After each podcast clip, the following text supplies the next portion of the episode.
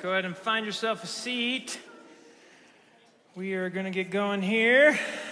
Welcome, everybody. It's good to see you. Always, I love Tuesday nights. Tuesday nights are my favorite night of the week because of you guys and because we get to gather and dive into God's Word together. And um, let me start by saying this I, um, if you hung out with me, you'd find out pretty quick.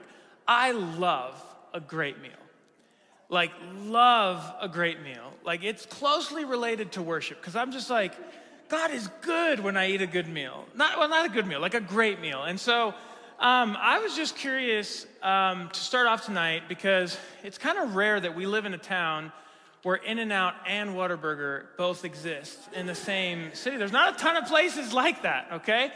And um, there is a lot of hype about both those places. And so I would just like to get everyone on the record. Here are your choices tonight. You have to vote for In N Out, you have to vote for Whataburger, or you have to vote for I Don't Care. Okay? Those are your three options. No. I reject all other options. Okay? In and out, Whataburger, I don't care. Let me see where, where you guys are at. So if you're on Team In and Out, let me see your hand. Oh, wow. Okay, and then Team Whataburger? I think it's smaller. And then team I don't care. That wins. The I don't care people win. For sure. For sure. I, I like both their place, both those places. Everyone's like, you know, do you like In and Out? I'm like, yeah, I like In and Out. Isn't it the best? And I'm like, no, it's not. Like, it's better than McDonald's, but that's not a very high bar, you know? Um, or like, I went to Whataburger for the first time uh, a couple weeks ago, and they're like, wasn't it amazing? I was like, no, it was, it was a burger. Like it's, and, and I liked the burger, but, um, but my irrational love really applies to this restaurant out in the West Coast. Every time I go out there, and I was just out in LA for a few days a couple weeks ago, and it's this place called Rubio's, guys. It is the fast food version of fish tacos. So don't, it is not some nice place, I'm saying. It is, it's fast food, but they do fish tacos.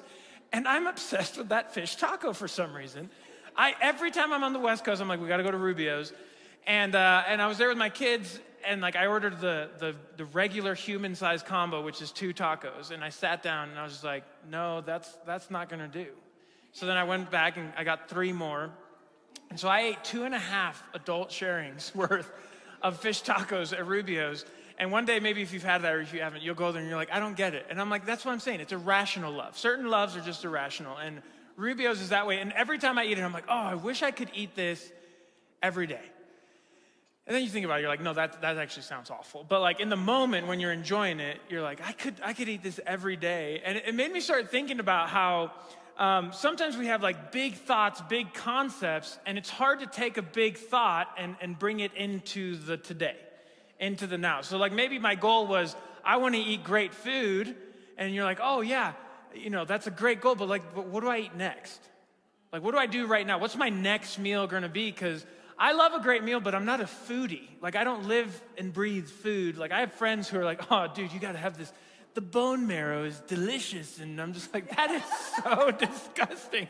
Like, you are eating the marrow from the bone of a cow and like you think it's awesome. And I tried it and it wasn't that bad, but I wasn't like, oh my gosh, I would never want to eat this regularly. And, and, and, so those people like have a sense of all the food world.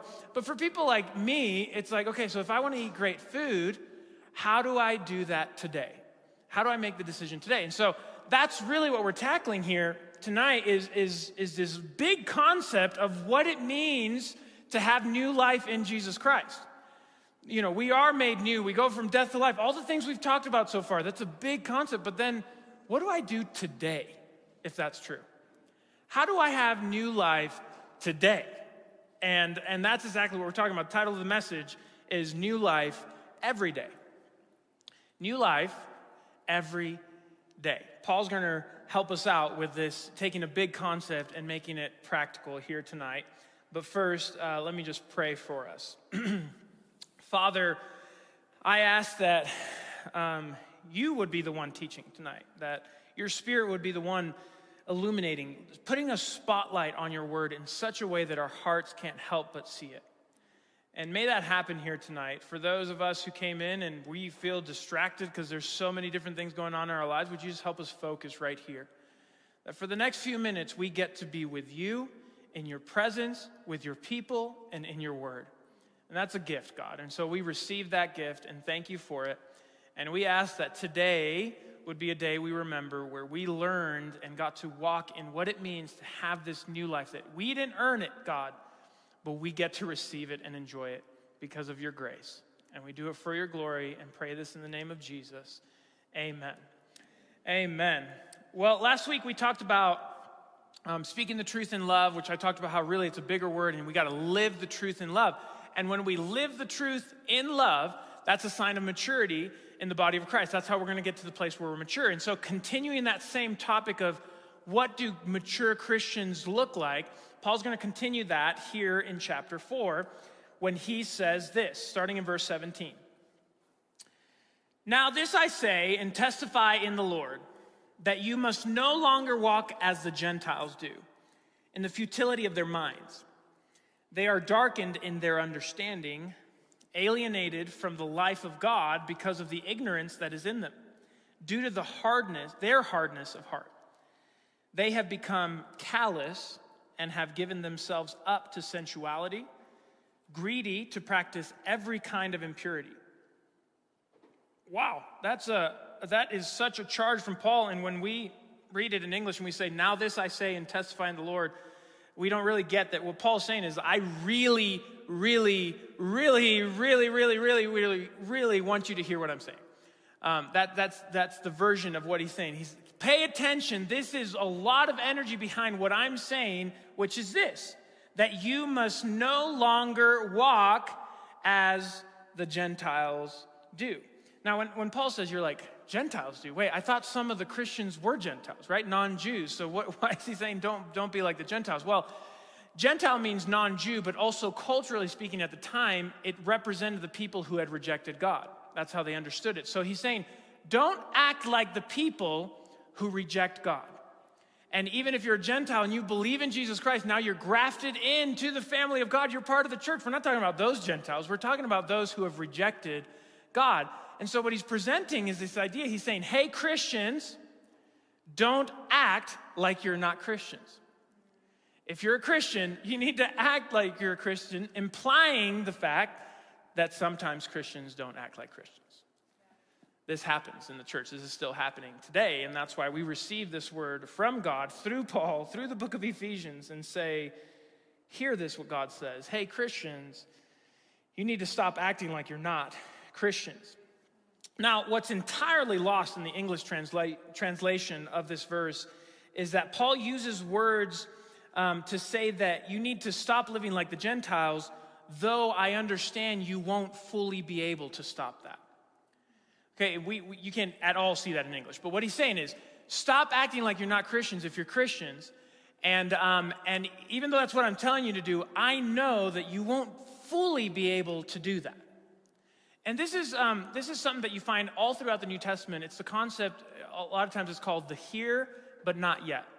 And, uh, and there's many things in the kingdom of God that have to do with this like, okay, it's here, it's real, but there's also a, a, full version, a full extent of what God is saying that that is yet to come still. So the best example of that I could think of is the kingdom of God. The kingdom of God is where God reigns, right? So we are his kingdom, and as his people, the kingdom of God is here, okay? The kingdom of God is here, literally. If, if you believe in Jesus Christ and he is your king, you are in the kingdom of God, and my life is forever different because I'm a part of the kingdom of God. So the kingdom of God is here. But then, if the kingdom of God is here, then why is there war happening right now in Ukraine and Russia? Like, why all this stuff going on out there? Well, because the kingdom of God is not yet. The kingdom of God is still coming. And there is a day where every knee will acknowledge who the one true king is, and that's Jesus Christ, and he will establish himself upon this earth. He's coming back. Like there's an end that's coming. And so, in that sense, the kingdom of God is not yet. But don't, don't let that miss, don't let that be the reason why you miss out on the fact that the kingdom of God is here also. It's both those things. It's here, but it's not yet. And so in the same way, he's saying, stop acting like as if you're not Christians, and you can do that right now, here and now. But there's also a sense where you're not going to be able to fully do that until later.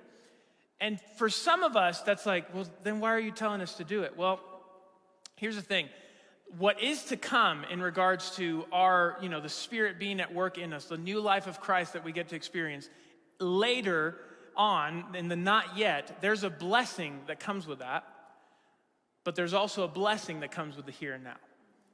And if you don't receive this word of the Lord, that there is something for you to do here and now, you can, you can decide what meal to eat today. You can decide how to put into action that you have new life in Christ here and now. And if you do that, you will see a blessing that is in the here, even if it's not yet. And because Paul is, Paul is telling Christians not to act that way, that means it's possible for Christians to, to not act like they're Christians. So, what he does is he shows us what life without God looks like. And he's saying this to Christians. Why? Because this is a helpful way for us to study our hearts and our lives and say, okay, so if that's what life without God looks like, then why am I? Why, am I, why, why can I relate to some of the things that are being said here? And this is Paul's way of saying, don't be like this specifically in this way. So here are the three things that he mentions, putting them in, in large categories. Life without God looks like, and the first thing he says is right there where he says that they are darkened in their understanding. So life without God looks like keeping things in the dark. This is how, um, if you don't know God, you have a natural disposition towards keeping everything in the dark. So you know, like in your heart of hearts, you know the things that God loves and he says, Obey me in this way. And you know the things that God says, That's wrong. You shouldn't do that. That will hurt you. We know that. That's ingrained in our hearts. But when, when you don't know God, you just say, Okay, all that stuff I need to keep under wraps. I need to keep it in the dark. And yet, and yet, here we are knowing God, and we have the tendency to act like people who don't know God. And, and when we fail, we have this temptation. We say, We're going to keep it all in the dark. So, keeping it all in the dark means I literally want no other person ever to know. Now, the call of the Christian is not the opposite. The opposite of keeping in the dark is not like, hey, let's set up a microphone and everybody come up here and just tell us all the things you've committed in your life. That's not the opposite of keeping in the dark. Bringing it into the light biblically is when you confess your sin one to another. Okay, this is why it's one to another. I'm not telling you guys, you have, everyone has to know everything you've ever done, but someone needs to hear one of your brothers, one of your sisters, confess your sins one to another. Why? Is it their job to forgive you? No, they're not going to forgive you. God's going to forgive you.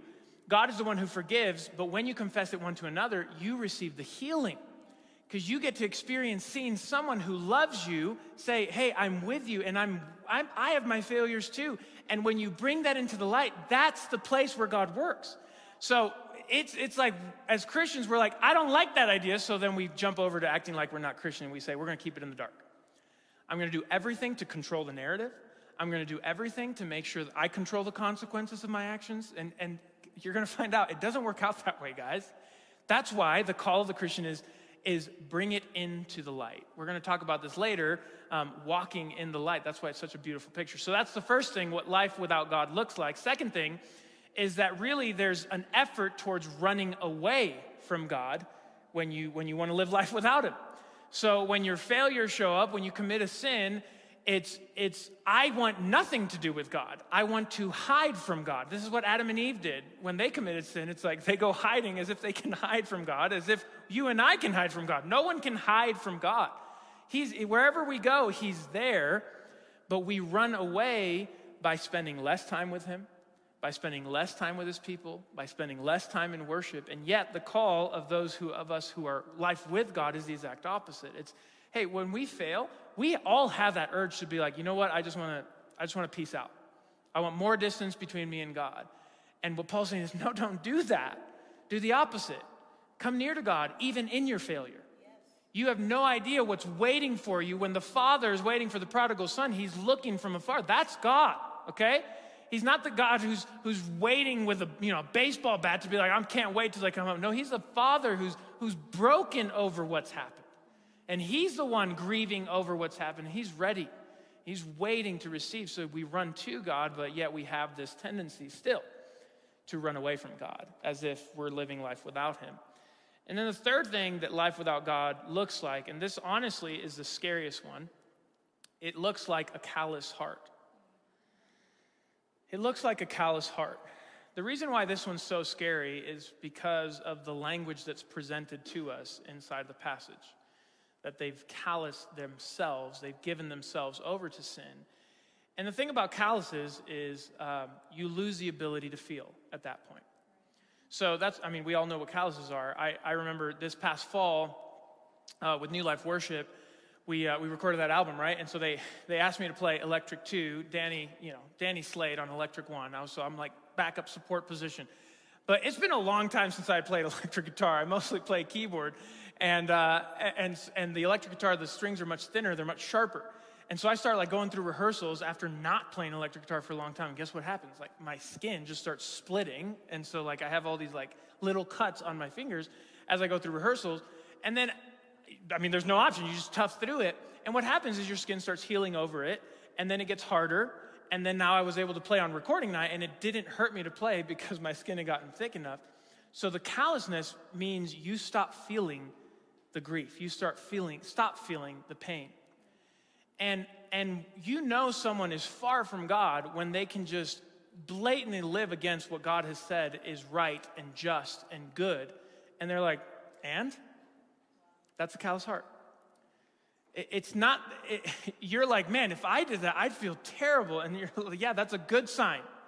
It's a good sign that you would be grieved over those actions. But if, if you live life apart from God, you get callous. And here's why this is so dangerous, guys if you stop feeling the pain, how do you know when when to turn around or what to turn to? You just you lose your compass is what happens. And sadly, there are Christians who also seek to callous their hearts.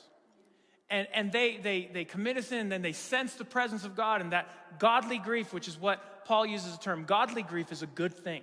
When you sin and you're like, I can't believe I did that, that grieves my heart that I sinned against God and I sinned against other people. That's healthy. That's not a bad thing. What's bad is shame. It's when you start adding all these other things and saying, like, you know, things aren't, aren't even true about you because you want to self inflict pain. That's not what I'm talking about. I'm talking about the natural response of just grieving, just being sad that I sinned against God. And, that's godly grief. And, and if, if you feel that, that's a good sign.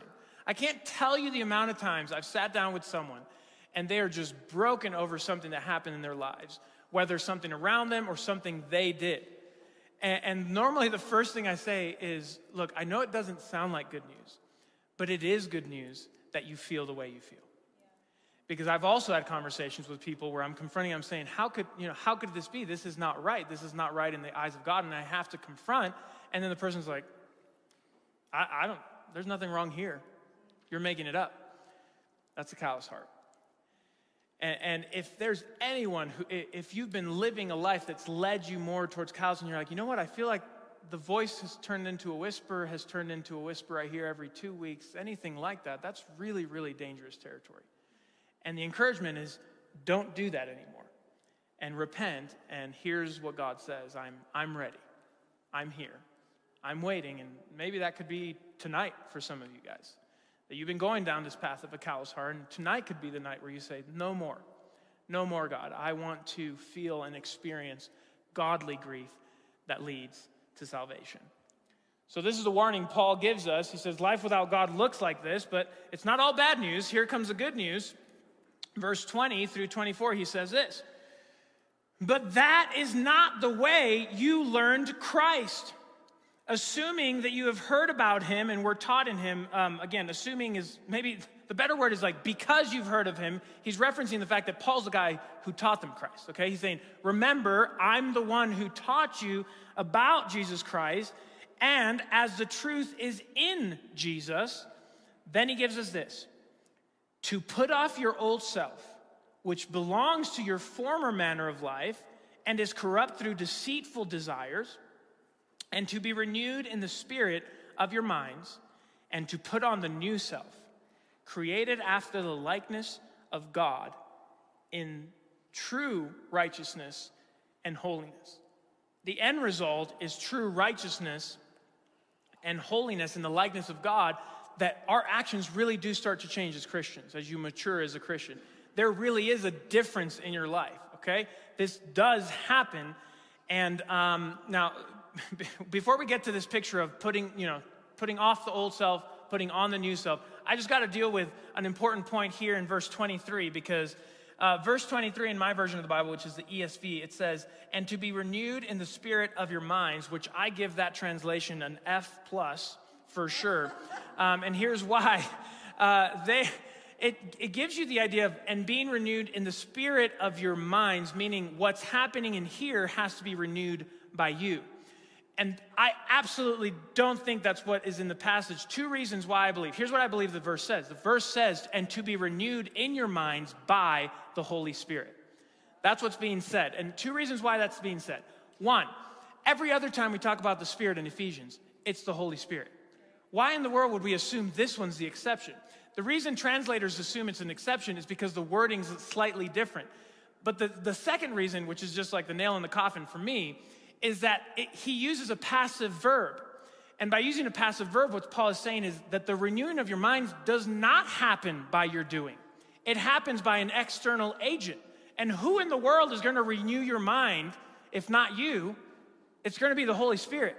So it makes absolutely perfect sense to say when he says the spirit of the mind, it's not of as belonging to, the spirit in your mind, the spirit in the territory of your mind, which is the Holy Spirit, God Himself is the one who's going to renew your mind. Now, this one's a big deal to me, okay? This translation is a big deal. Why? Because if the Holy Spirit's not involved, then this whole passage is just telling you do this, do this, do this. This is such a danger. Pastors can grab this passage and preach it to you like performance. Like, you need to do this and you need to stop doing that and you need to do this. And if you skip the, what verse 23 is saying, which is you have a part to play, but then the Spirit has to do it. Okay? It's not just you have to stop doing this, do this. This is such a temptation of our generation that we put on ourselves in Christianity. We think it's just try harder, Eddie.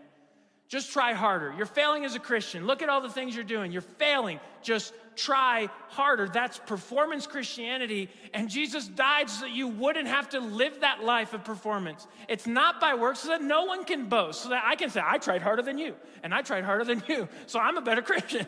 No, no, no. That's not how it works. It's not try harder, but it is an invitation to partner more with God. Partner more with God. It's not just muster up some more strength to do better. It's learn what it means to partner with the Holy Spirit in the renewing of your mind, which we're about to get to. Learn how that partnership looks, and then just do that more. And the more you do that, the more you will mature. And the more this big concept of like, I have new life in Christ will start to get real. It will get real today. It could get real right here tonight. And that partnership is illustrated by Paul with the picture of clothing clothing. When he says put on, that's like referencing a cloak. Like put on a coat, take off your coat.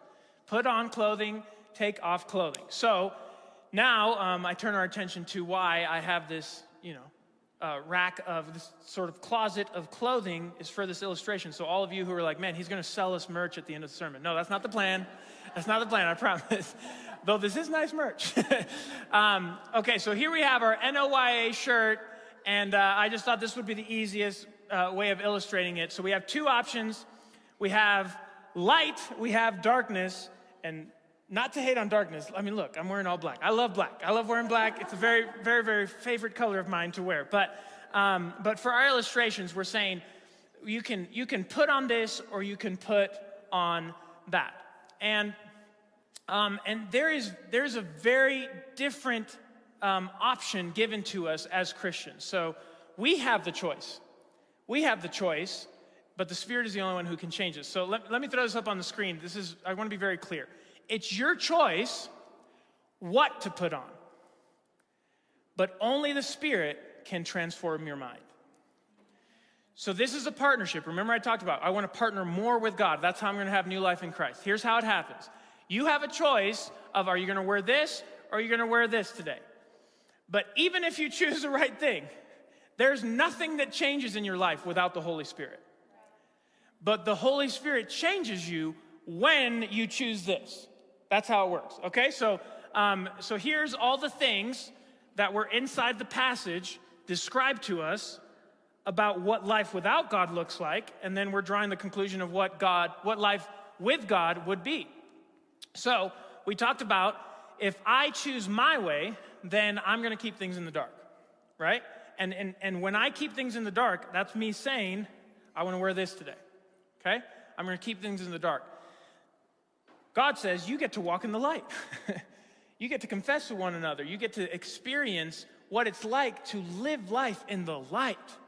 Life in the darkness is, is isolation. Life in the darkness is confusion. And God's saying, no, no, come here, come live in the light, walk in the light with me. Then we also say, um, well, when I, I want to run from God, I want to live far from God if I wear this. And you have that choice. You can wear that too. You can run. You can run. You can say, I want less to do with God. I don't want to be near God. But God's saying, hey, draw near to me. And in the book of James, he says, draw near to me. You know what I'll do? I'll draw near to you. Come closer. Don't run far. Come closer. And then we say, you know, if I wear this, well, then I can give myself to whatever sin I want, but the problem is sin makes a callous heart, like we've talked about. And then on this, if I wear this, I realize that I'm still gonna mess up. Like on this side of the wardrobe is not perfection, guys. It's not I never mess up. No, it's when I fail, when I sin. The book of Acts says that times of refreshing come through repentance.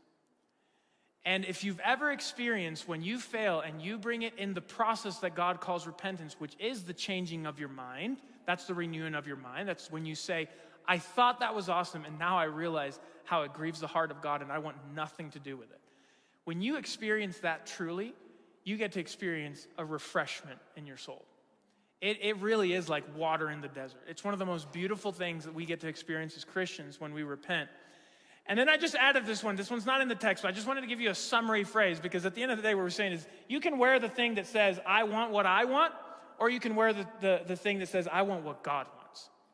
And that, that's, that simple change will change everything for you in regards to your life in Christ. This is attention.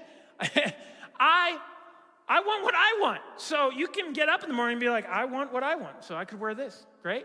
And if you want what you want, this is what you have ahead of you today. Okay? And that's your choice. This is what's to happen. But if you say, you know what? today I want what God wants. So I'm to put this on.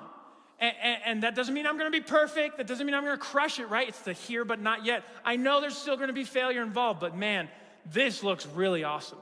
And I'm going to choose to wear this. Now, if the picture is given to us of clothing, and you've heard me say this before, every time an illustration is given in Scripture, you can trust that that illustration is the best illustration to understand what God's trying to say. I don't have to give you some other version modernized. No, this is a fantastic picture. Here's why. When do we get dressed? Every day. You don't just pick an outfit and live in that outfit for the rest of your life. You get dressed every day. So here's the picture I want you to think of. You wake up every single morning. And honestly, what's true You wake up and you're already wearing this. You wake up and you say, okay, what's the day hold? And you look down and you're like, oh my gosh, I'm already wearing the black hoodie. And, and but when you see that you woke up wearing it, you have a choice.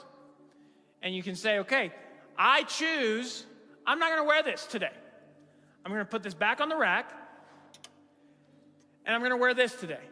And you put that on. And that choice invites the partnership of the Holy Spirit.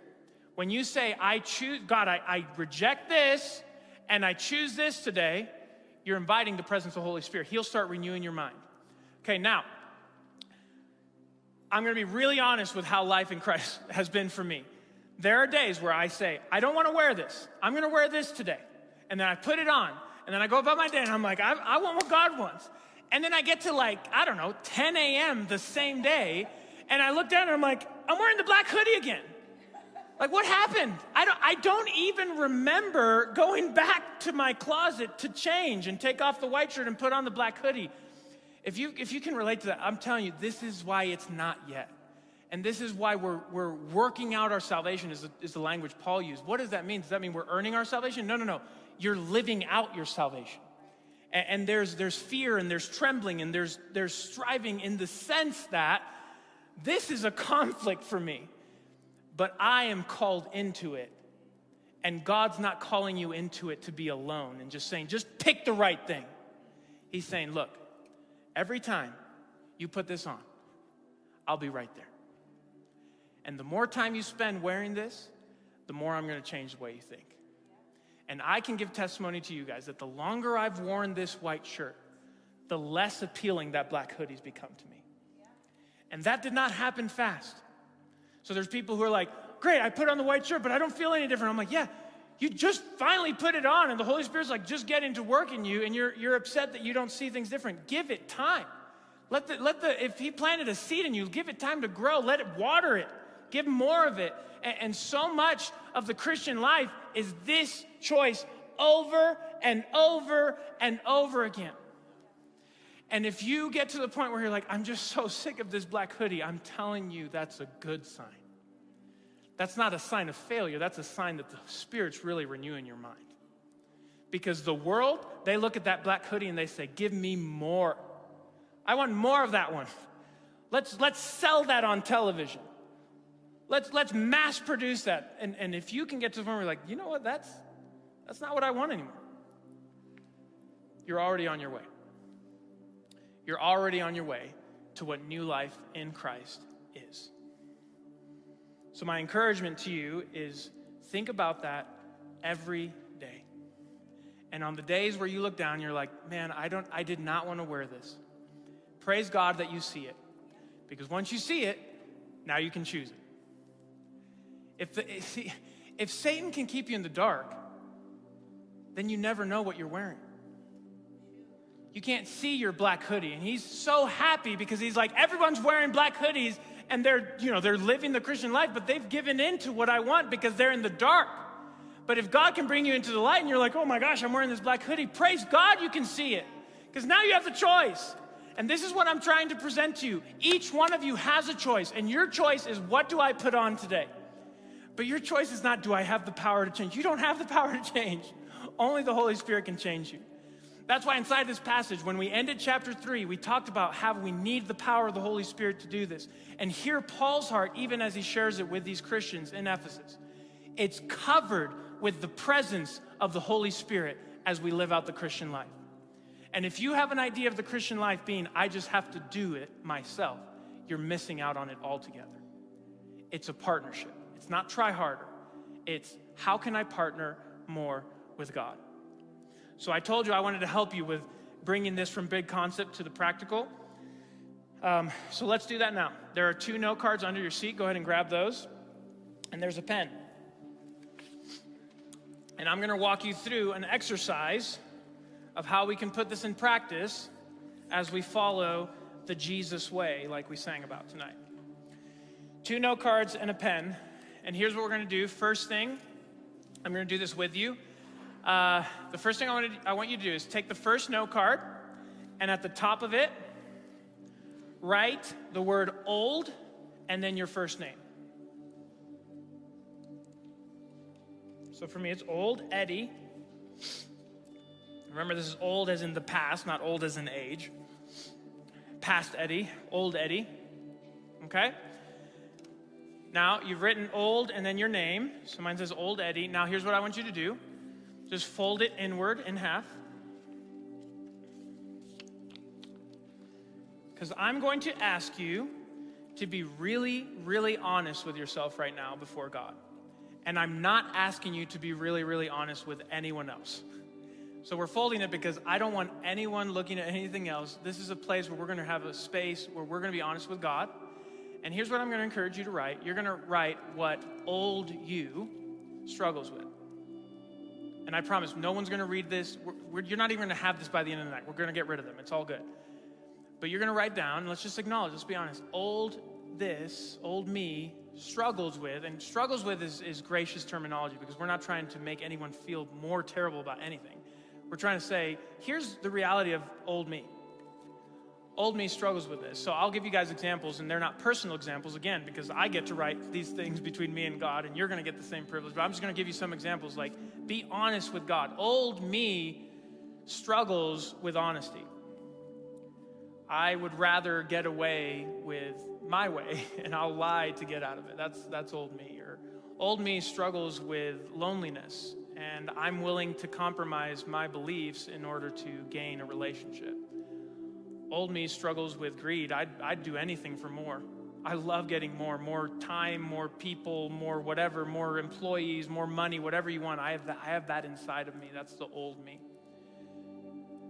So, um, like I said, we're going to keep this between you and the Lord, but take a minute here and just be honest and just write one, two, three things. Just say, old me struggles with, just bullet points, struggles with that. Go ahead and take a, take a minute and write some of those down.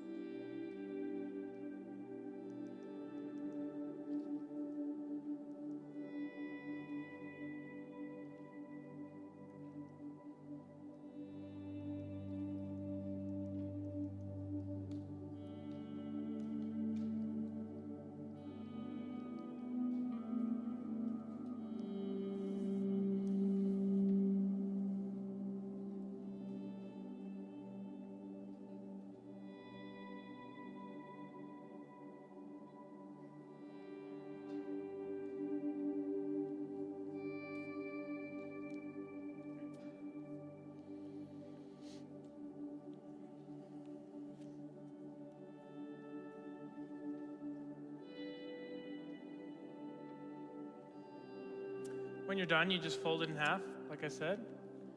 And just hold that in your hand. You keep it.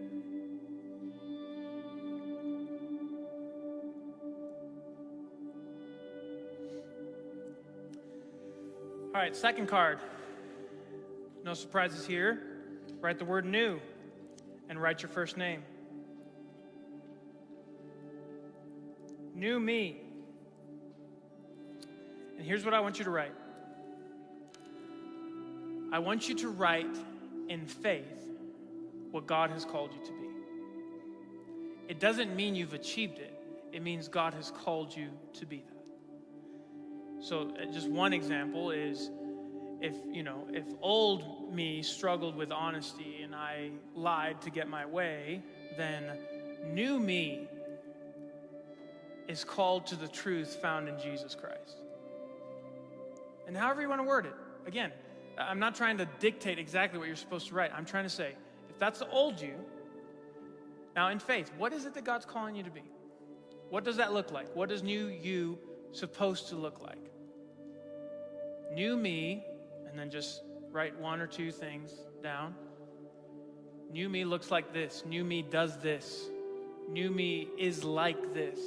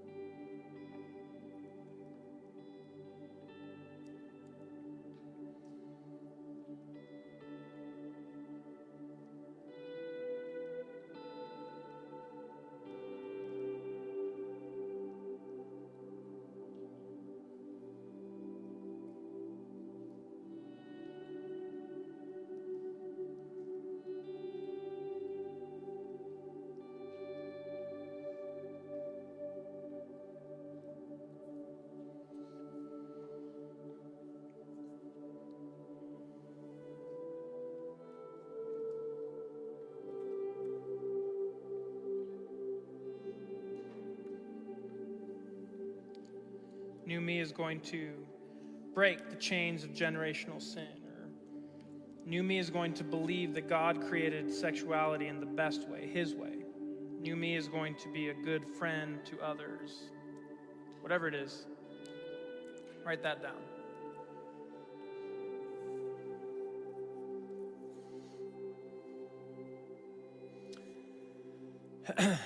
All right, so you have this folded card old you, hold that in one hand, and then you have the new you in the other hand.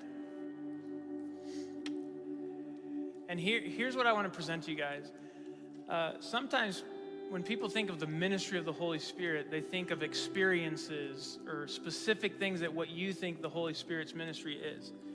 And um, we do this exercise for you to see that I did not tell you what to write down on the new you card, but you wrote something down. And if you wrote things that come from God's word that He wants for you, you just experienced the renewing of your mind right now. That's what it is. It's I see things differently. How did you see that? Because Eddie told you right? No, you saw it because the Holy Spirit did a work in your heart. He did a work in your mind. All you did is you said, I'll be the one writing things down. I'll partner with him and I'll I'll agree with him. And then look at what he just helped you write down right there on the new card. So we're going to take off the old and we're going to put on the new. And we have to do this every day. So, like I said, you're not going to leave with this old card. So, here in a second, the worship team's going to lead us. We're going to be singing a song, and then at any point during the song, whenever you want, whenever you're ready, you go ahead and rip this one up. I'm going to bring a trash, trash can over that I have ready. I'll bring it here to the center. You just drop it in there. And I promise no one will try to put your card back together, okay? promise. Um, so you, you do that as we sing this next worship song whenever you're ready. And then here's what I want you to do with a new card. This is what you put before yourself every single day. Okay, so put this up in your closet, maybe. That'd be a pretty cool place to put. it. So that every time you get dressed, you're like, this is what I'm choosing. I'm choosing this today, God. And may it be through the power of your spirit that I can actually live this out today. And if halfway through the day you're like, I didn't do it, then say, God, I choose it again. And I come back to this. And if at night you're still not wearing it, you say, God, I choose it again. You have to put this before you because this choice is new life every day. Every single day. It's our commitment to follow Jesus. The way of Jesus is you die to yourself, you pick up your cross, and you follow him, and that happens every single day. So we're to commit to that. We're to destroy this and then put this maybe maybe it's in your closet maybe it's on the mirror in your bathroom maybe it's on the dashboard of your car and, and you keep it as long as it's useful i'm not going to give you guys rules or anything i'm just saying for a while like put this in front of you and let's just see what God has planned um, as we say, This is who God has called me to be, and I'm going to choose it. And I'm going to ask that through the power of the Holy Spirit, I might be able to live that out. All right, I'm going to get the trash can. Worship team, you guys lead us.